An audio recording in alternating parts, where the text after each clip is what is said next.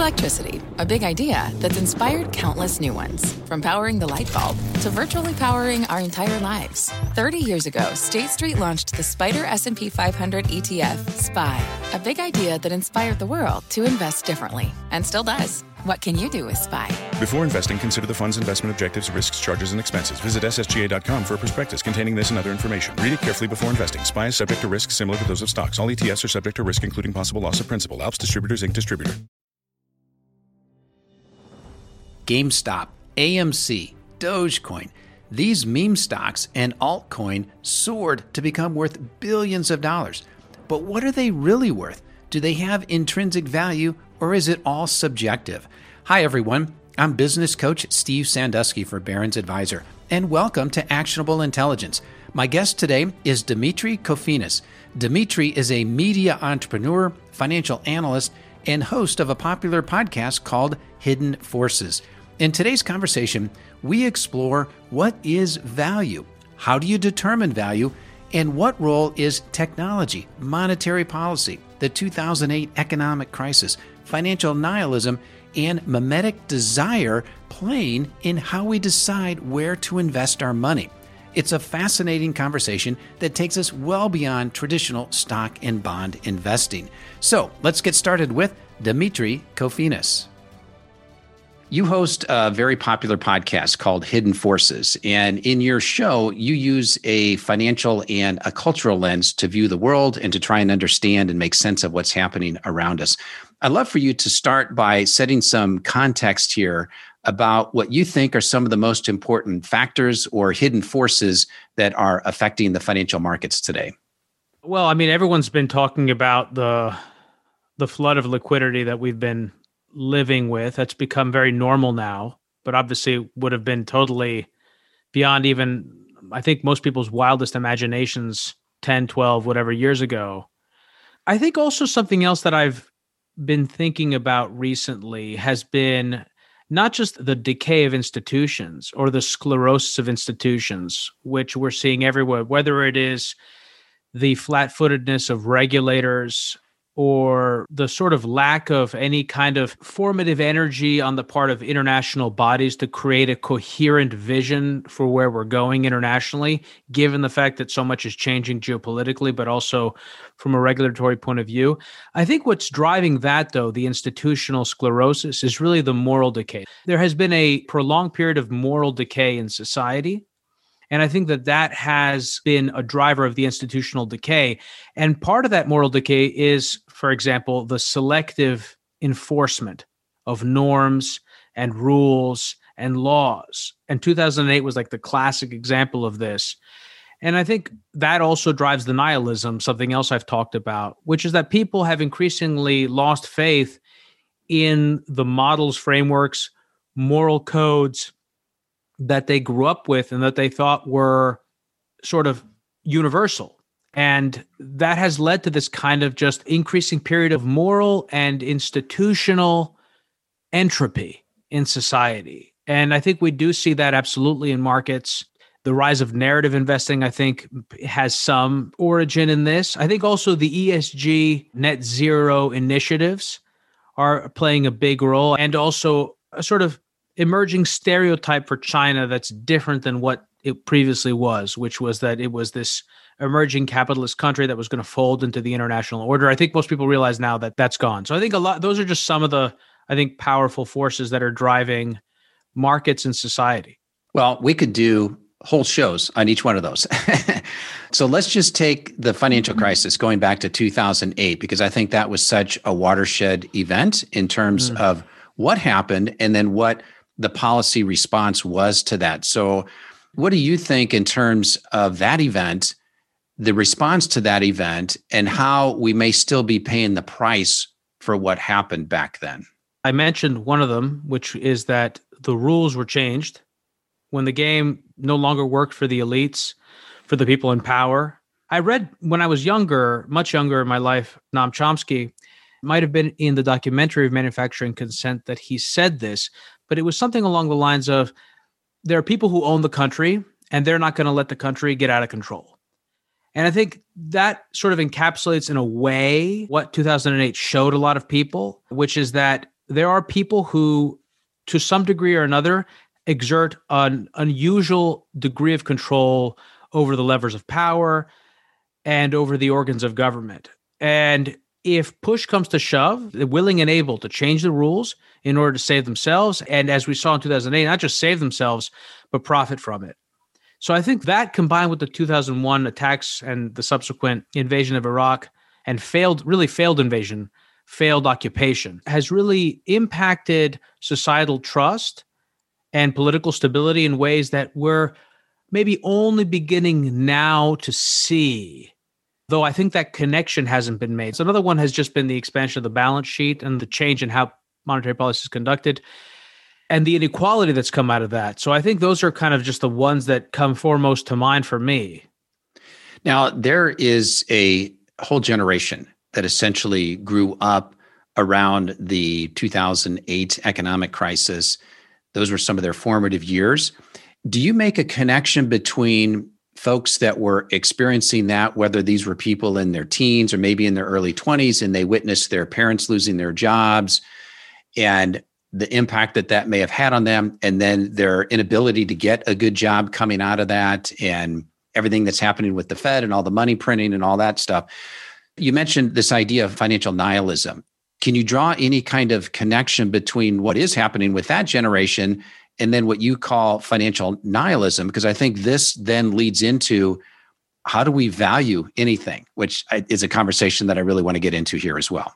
I think for example the thing that popped up in my head is that maybe it's not a coincidence that younger generations care less about saving care less about buying things and are more interested in experiences.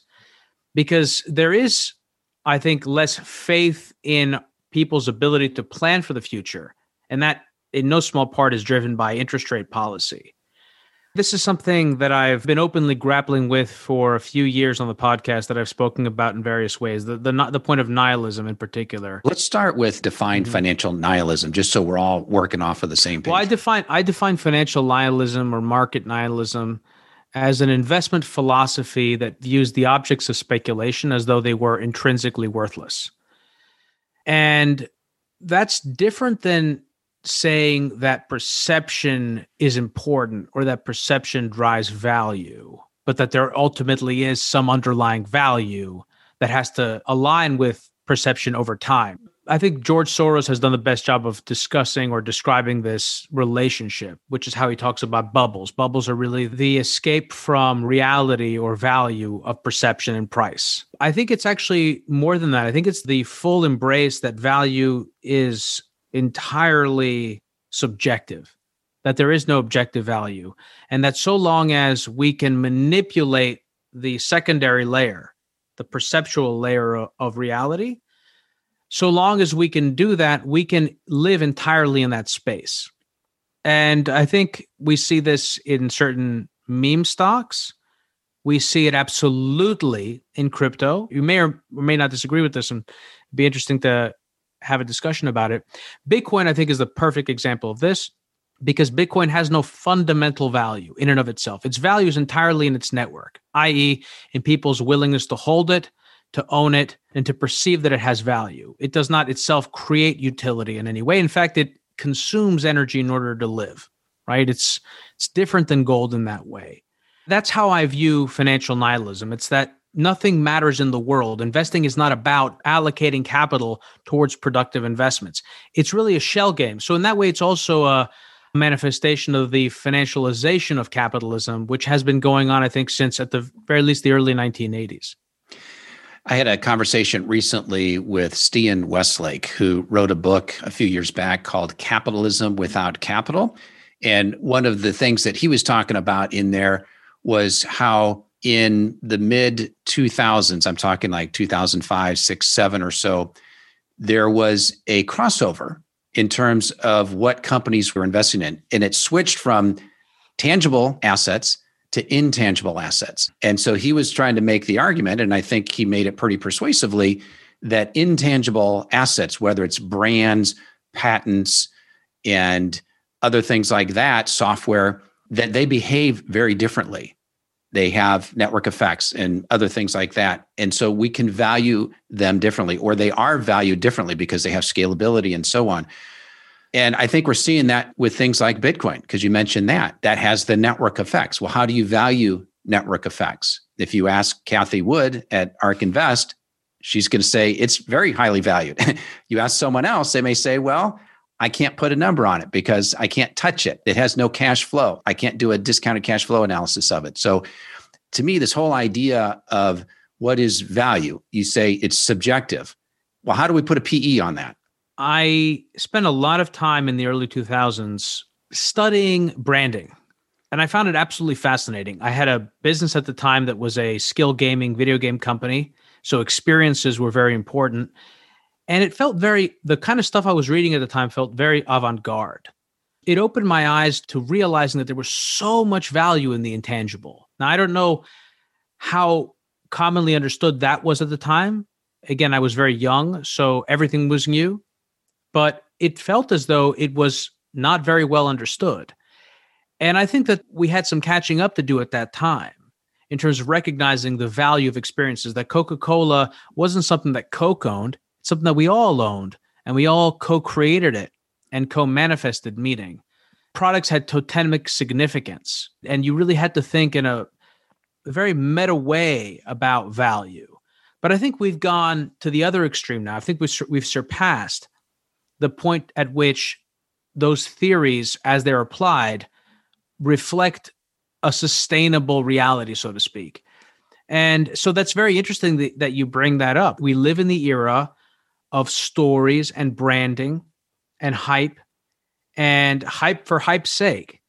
And I think that this also is not coincidental because in a world where money is free, who are the entrepreneurs that excel? They tend to be storytellers. They tend to be people with the best deck. People come to your office and tell you all about how this market is going to be worth $10 trillion. This is a total addressable market and it, it really becomes about, well, how let's dream bigger because we're in the space of dreaming now. We don't need to actually generate profits so long as we can raise capital.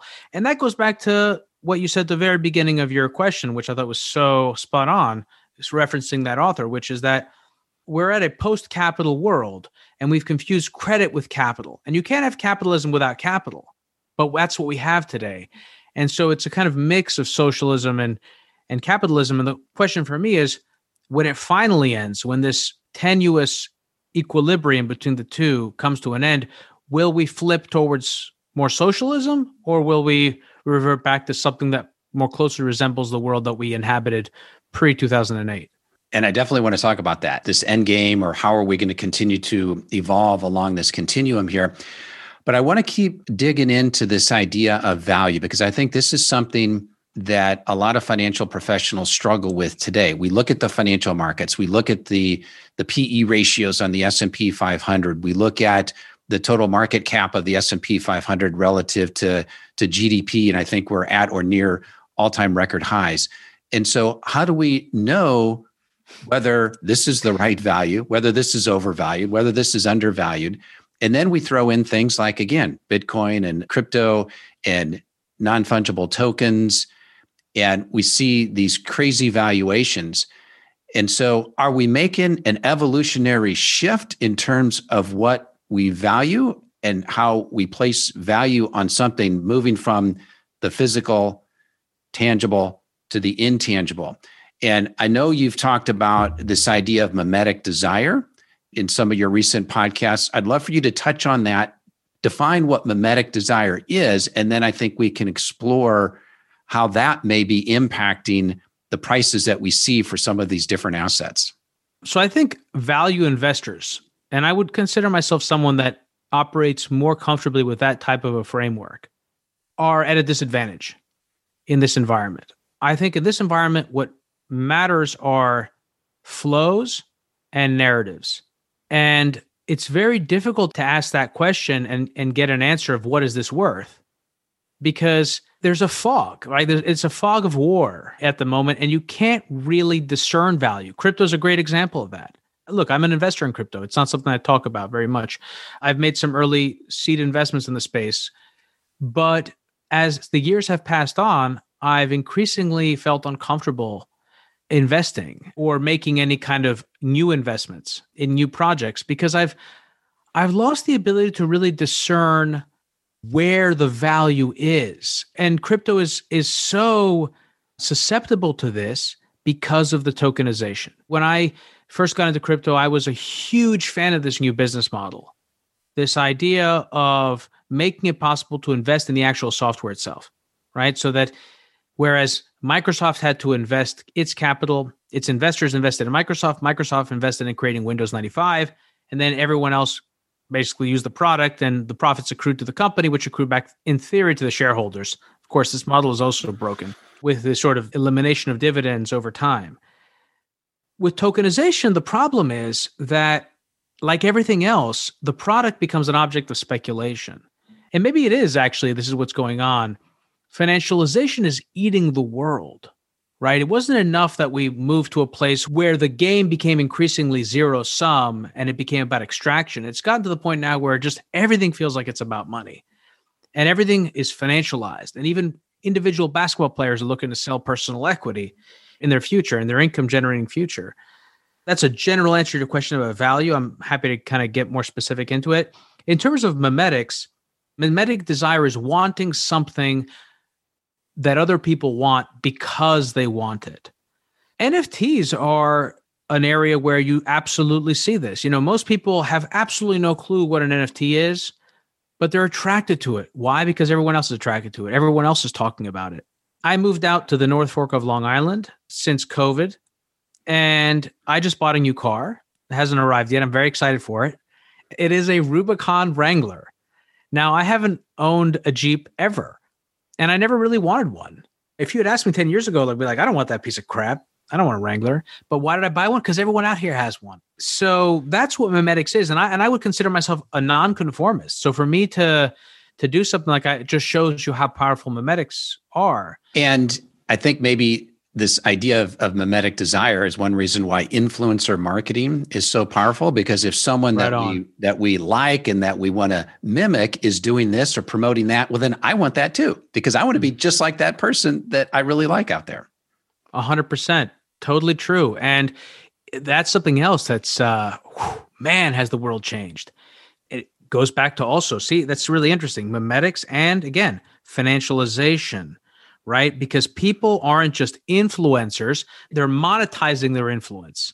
It's that combination. And I got to say, like, from a moral standpoint, it feels really awful. I don't think that it's a net good thing. Again, I embraced it early on. I actually thought it was great that you could tokenize things and that you could introduce financial incentives. But as time has gone on, I see the downside of financializing things that were once considered either sacred or at the very least private. I think where this began to occur was with reality TV and probably the Kardashians. I think the Kardashians were the ones who really brought this mainstream. And since then, we've just seen more and more people embrace it. And now there's just a whole industry of peddling mimetic desire and influence and getting people to do things because you're doing them.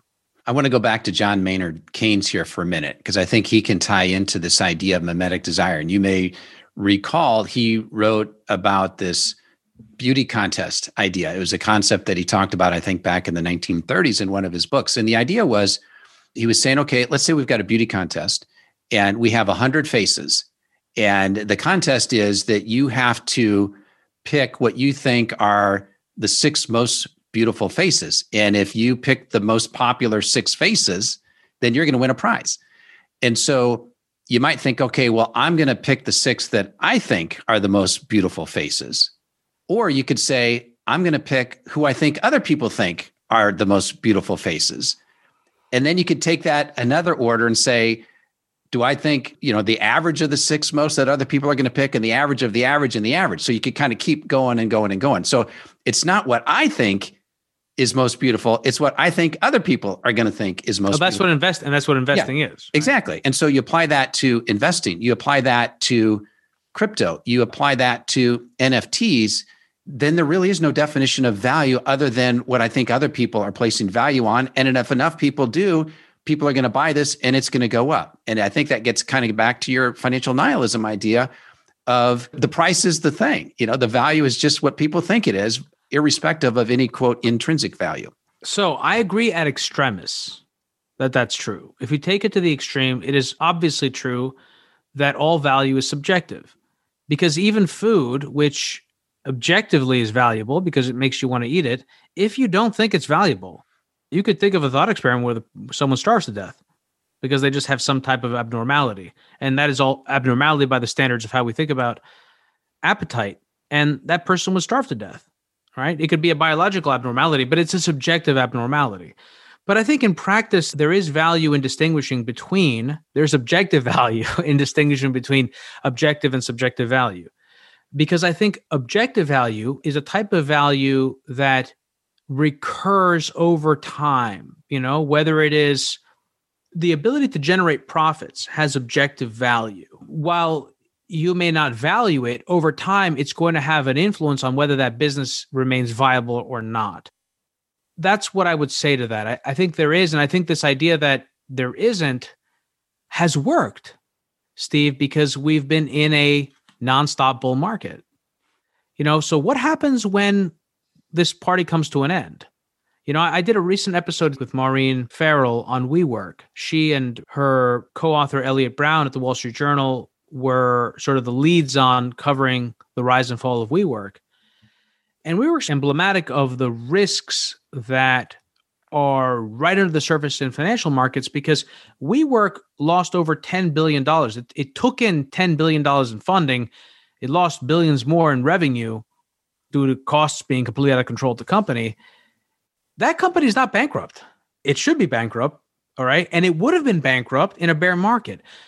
But this happened in a bull market. This company eviscerated over 80% of its market capitalization of its equity value practically overnight. And we're we're still in a bull market. So I think it's easy for these types of narratives around value to persist so long as money is cheap and number go up.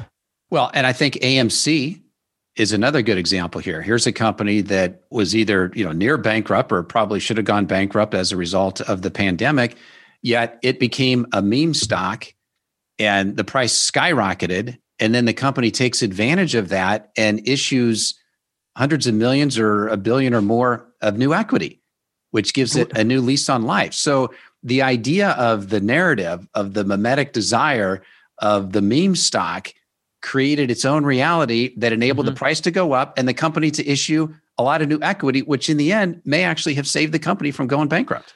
May have saved them from going bankrupt for now. For now that doesn't answer the question of whether or not the company has a viable path towards prosperity and how raising that money will impact the type of decisions that executives will make going forward and whether or not it will incentivize you know more competent executives of the company. I don't know. It's still a theater company. I don't know what the economics are for that.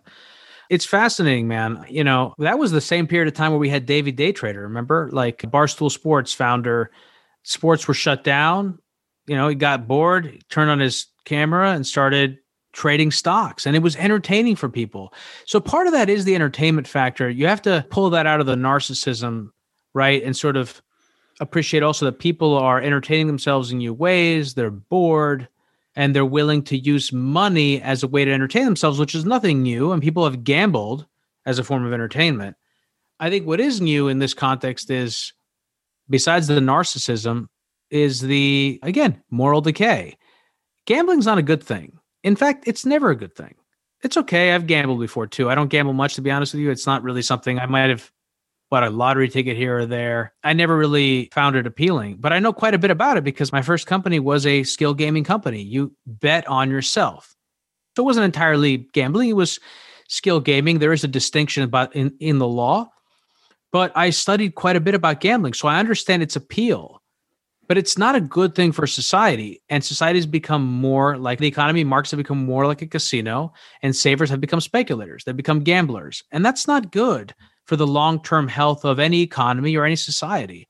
But all of these are driven by by you know a select number of forces. And when it comes to this particular one, it is hundred percent or close to hundred percent Fed policy, government spending, and the impairment of balance sheets and how the government has chosen to address that by way of financial repression, making it really impossible for people to save.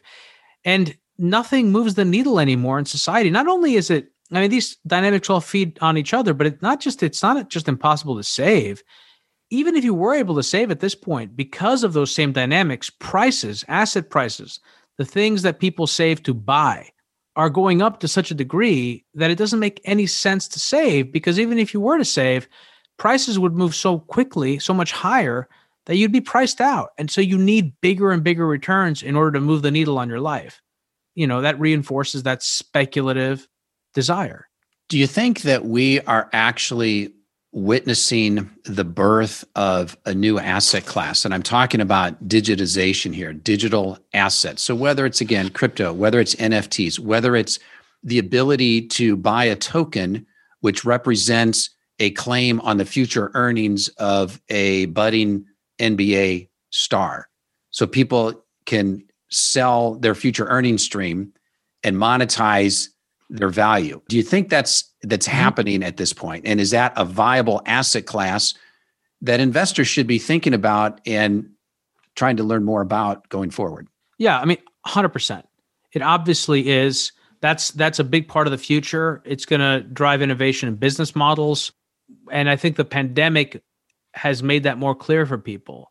I think where I differ from the mainstream narrative that's within crypto is that I think that we are so far removed from any notion of value and opportunity. And we're way early here. The valuations are way early. And we need a market clearing event in order to get the kind of clarity that we need in order to really pinpoint better where the opportunities are as I said, I, am an investor in crypto, but the, the last big investments I made were when the real questions were around base layers. dApps were obviously particular with consensus over at Ethereum, but I think we haven't even solved that problem. You know, like we, there are still basic scaling issues with Ethereum and a variety of other platforms. And those problems haven't been addressed yet. And everyone's sort of dreaming about secondary, third, fourth layer solutions to all sorts of other problems, but we haven't solved the most basic ones. So that's where I get stuck with crypto. I, it's hard for me to have these broader conversations about cryptos changing the world when I feel like we still haven't solved some of the most basic technological problems. And I think to sum it up, this goes back to my observation around tokenization, which is that the incentives are all messed up. You know, everyone's incentivized to gamble on the token.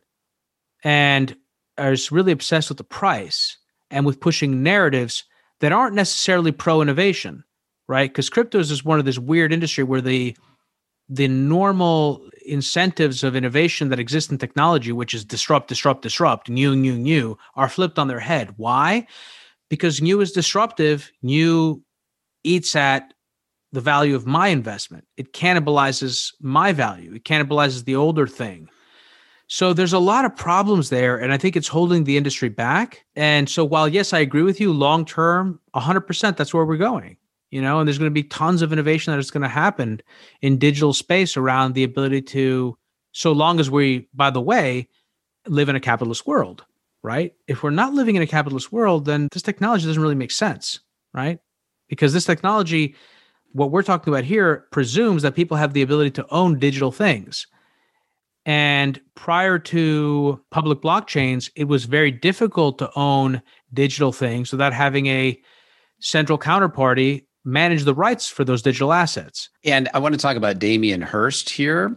And he's an English artist. He has a new project called The Currency. And I think this will be really interesting because it will help us discern, at least in this specific example, what value people placed on digital versus what they place on physical. So basically, what he is doing is he created 10,000 physical pieces of art, just small pieces of art, basically colorful dots, which are designed to somewhat mimic an actual currency.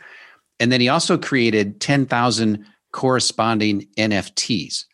And people can pay $2,000 and get one of those NFTs. But there's a couple of twists here.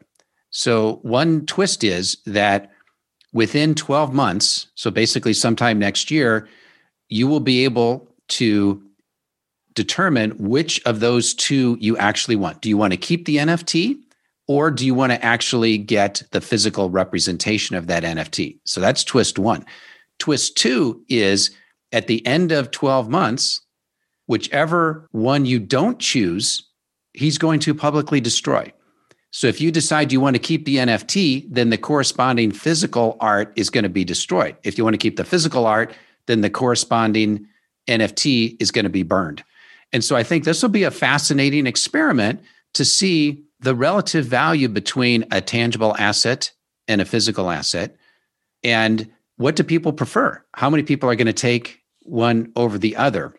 He also thinks this is an experiment in belief in terms of what do people believe is worth something. And so I don't know if you have any thoughts on what he's doing. I do, there. actually. I do. Yeah. Scarcity comes to mind. So we are living now in a time where scarcity, the concept of scarcity, has become increasingly relevant and prominent at the forefront of people's minds. Bitcoin's the classic example of this. The narrative in Bitcoin being that because it's, quote, scarce, uh, because within the parameters of the code, there will only be so many Bitcoin. This gives Bitcoin value, which I think is a very uh, is a poor understanding of what makes Bitcoin valuable. It isn't that it's scarce; the scarcity is part of that. But again, we can haggle about really whether it's scarce or not and what that really means. Again, Bitcoin is the child of the 2008 financial crisis. Actually, that it's the child of the reaction of the authorities to the 2008 financial crisis and the narrative proposition, the value prop of Bitcoin is intrinsically tied to that. And what was 2008's bailout other than the opposite of scarcity, right? It was okay, you're you're in trouble, we're going to bail you out. We're going to manifest money. And so I think what's interesting is hearing what you're saying here, which is that this artist is making a conscious decision at some point to destroy one thing or the other. Now, why destroy one or the other? Can we not derive value from something if there's not less of it? I think that's really interesting. I, I don't see any reason fundamentally that people can't get just as much value out of something if there aren't more of those things. Classic example, actually, in this case, bring it back to the Jeep Wrangler. There are tons of Wranglers everywhere. That probably actually drove me to buy a Wrangler. So I guess the one question is like just that question. And then the second one is just an observation that it to me it just it feels incredibly wasteful to burn a piece of art. I mean, that could adorn someone's home. I mean, I think of it as an experiment, and he's Sure. trying. To, yeah, so I, I think it's a very. I totally clever- get that. I think it's a I- cool experiment, and I'm Yeah. not I'm not trying to suggest that the guy's doing something that is, I think it's interesting, but I think Yeah. long term it does reveal a problem, which is that this sort of the scarcity mindset that has emerged that didn't exist when I was younger and not to this degree. And it's proliferated in the minds of people. Things are so much focused on scarcity. One of the value propositions of EIP 1559 and POS in particular is that it's going to increase scarcity among users of Ethereum and therefore increase the value of its token. So that's where that fits in. When you bring that up, that's where it fits in in my head. Yeah, well, there are times when scarcity drives value, and other times when scarcity has no impact on value. So, for example, a Picasso painting. Certainly, the scarcity of a Picasso painting drives value. But if we look at the PhD dissertation of someone who's writing about something really obscure, and there's only one example of that Really dissertation, point. The scarcity of it, there's no value in it. okay, Fantastic, except fantastic except for the the person who wrote it and you know the dissertation committee that has to read it.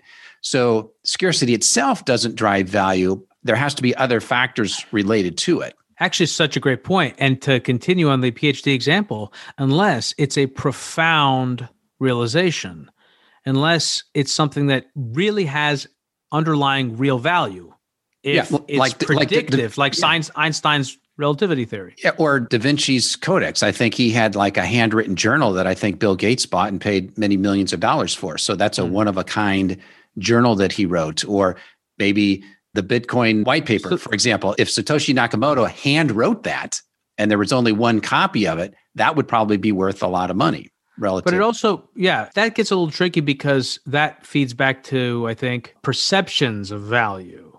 But my point being that if Einstein regardless of how or where the theory of relativity came from, its predictive power gave it value. It gave it objective value, irrespective of whether people valued it or not, people who knew what it was. So that even though there was no one else necessarily that was putting something like that forward, people had the capacity to instantly recognize its value because of the properties that it brought by virtue of its of what the theory espoused. Yeah. And I, I think we also have to distinguish here between what is a value that you're talking about and also what is a value as simply a collectible. So someone might buy hot rod cars from the 1960s as a collectible and it, it has value to the owner because I enjoy the feeling I get from having this car that reminds me of my childhood that I can look at. Maybe I'll take it for a spin every once in a while, but it's a collectible. Right. There's an opportunity there to differentiate between two types of scarcities. People that invest in collectibles, or at least who have traditionally invested in collectibles, don't do that primarily because it's a good investment. I guess some people do, and that's become increasingly true, and we can talk about that. But when I when I bought baseball cards as a kid or basketball cards, I didn't do that because I was like, well, this is going to be worth a lot one day and I'm going to be able to buy this really cool thing with it. I wanted those cards because there was something inherently attractive about having something that other people didn't have and that made me special not made me special but there was something special about that and i want to differentiate between that and using scarcity as a metric for value which is increasingly common today. People look for something to be scarce in order to assign value to it. And I think that's very new uh, or new within my lifetime. And I think that that comes back to the bailout, comes back to Fed policy. It comes back to the realization that some things are abundant and can be conjured into thin air and made from whole cloth. So I think there has been a, in the zeitgeist this desire to try and find things that are scarce because there's a realization that scarcity has value to some degree or another. I just think we've assigned too much value to scarcity today. I want to just summarize a little bit about what we're talking about here with value. And then there's one other segment that I would like to get into here if we can. So basically, what we've been talking about here today is how do we determine what value is? What is valuable? And there's lots of different ways that we can think about it, whether it's a tangible asset, an intangible asset, whether it spits off cash flows and we can do a discounted cash flow analysis, whether there's some value in the scarcity, whether it's a collectible, whether it's something like Bitcoin or other types of companies that take advantage of network effects. So there's different ways that we can think about value. And what I think is important for listeners to think about is that there are different ways to think about what is valuable and not to just stay fixed in traditional asset classes because i think because of technology because of digitization we're witnessing the birth of new asset classes in real time some are going to fall by the wayside some are just going to be subject to extreme speculation and a lot of money is ultimately going to be lost when the bubble bursts. We know that's going to happen. But others may be at the very early innings. And so I think it's important for people to keep an open mind about what's happening, to do the research, to do the homework, to possibly invest in some of these things. Because once you're invested in it, you have a vested interest in it to learn more about it. So that's, I don't know if you, point. if you have some additional thoughts on that in terms of how we think about the different types of ways to classify value. To have a view on something, you need to be invested in it, even a small amount. Nothing like serious doesn't have to compromise your integrity. Even as a, a reporter, buy a hundred dollars of Bitcoin. It's going to be on your radar in a different way. So I, totally agree with that. I also think this is kind of maybe isn't directly related to the first part of your question, but I also own, I put, I say roughly five to 10% of my portfolio to things I hate you know, to things that don't necessarily align with my worldview or that I necessarily wouldn't want to see succeed, but exactly because they might be successful. And that brings me to to neutral. That I, that's sort of the cost of eliminating the behavioral bias that can mess me up as an investor.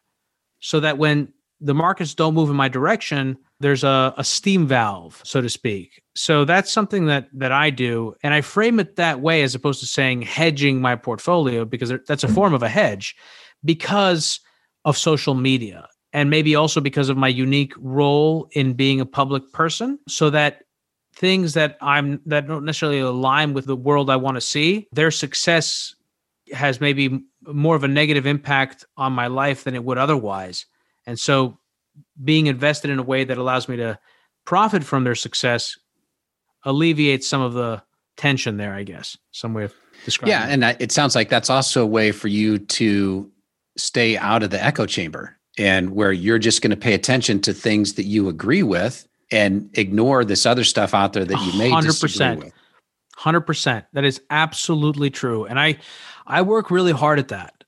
That's really hard to do. I've improved a lot, but I'm sure there are places where I could improve further. But that's, man, is that true? Because we live in a time where everyone is pumping their book, they're selling their particular story, and they're so committed to that. And I think people want something different. And to the extent that you can just come at every conversation just honestly and just, you know, sort of like be zen about it and not let yourself get overtaken or overwhelmed by one view or another, you'll be all the better for it, I think. And that's certainly true as an investor. Let's wrap up by switching gears. And you have this podcast called Hidden Forces. You've had some amazing guests on it. I'd love for you to share maybe two, maybe three episodes where you had a holy cow moment. And what was that moment? Shoshana Zuboff on surveillance capitalism. I had been struggling with this subject for a long time. What is happening with our devices, with the ad model, with social media? How does this all come together? And she framed it so perfectly in her book that her framing of surveillance capitalism and that we are the product, but we're the fuel, we're the oil that runs the machine we're the input. And so that was really profound. I'd also re- strongly recommend for anyone who similarly was indoctrinated in the fire of Austrian theories of money and credit and the business cycle. I mean, i w- I'm a huge beneficiary of Rothbard and Mises and Hayek, of course, and a lot of other these other really great thinkers. And they helped me to see the 2008 crisis I doubled down on Austrian economics after the 2008 crisis, and it blinded me to the realities of the world. It blinded me to the way in which monetary policy operates in the post Bretton Woods world.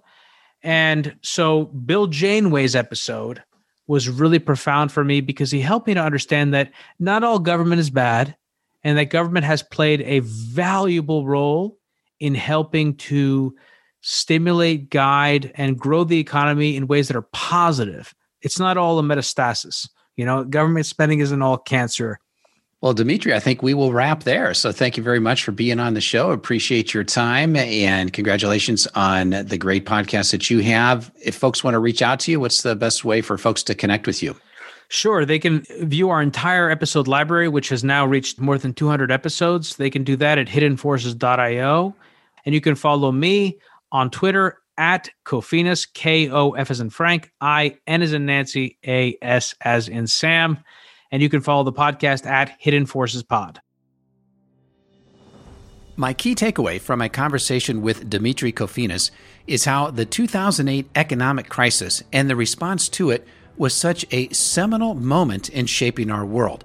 The massive expansion of government balance sheets, the lost jobs, the growth in wealth inequality, the introduction of Bitcoin and blockchain technology, the rise of populism, all in some way can be connected to the response to that great crisis. And the better that we can understand history, the better prepared we'll be to shape the future in a positive way. All right, that's all for today. Make sure you like and share this podcast through your favorite social platform.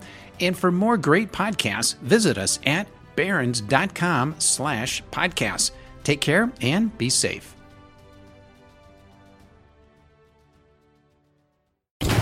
Electricity, a big idea that's inspired countless new ones. From powering the light bulb to virtually powering our entire lives. 30 years ago, State Street launched the SPDR S&P 500 ETF, SPY, a big idea that inspired the world to invest differently and still does. What can you do with SPY? Before investing, consider the fund's investment objectives, risks, charges, and expenses. Visit ssga.com for a prospectus containing this and other information. Read it carefully before investing. SPY is subject to risks similar to those of stocks. All ETFs are subject to risk, including possible loss of principal. ALPS Distributors Inc. Distributor.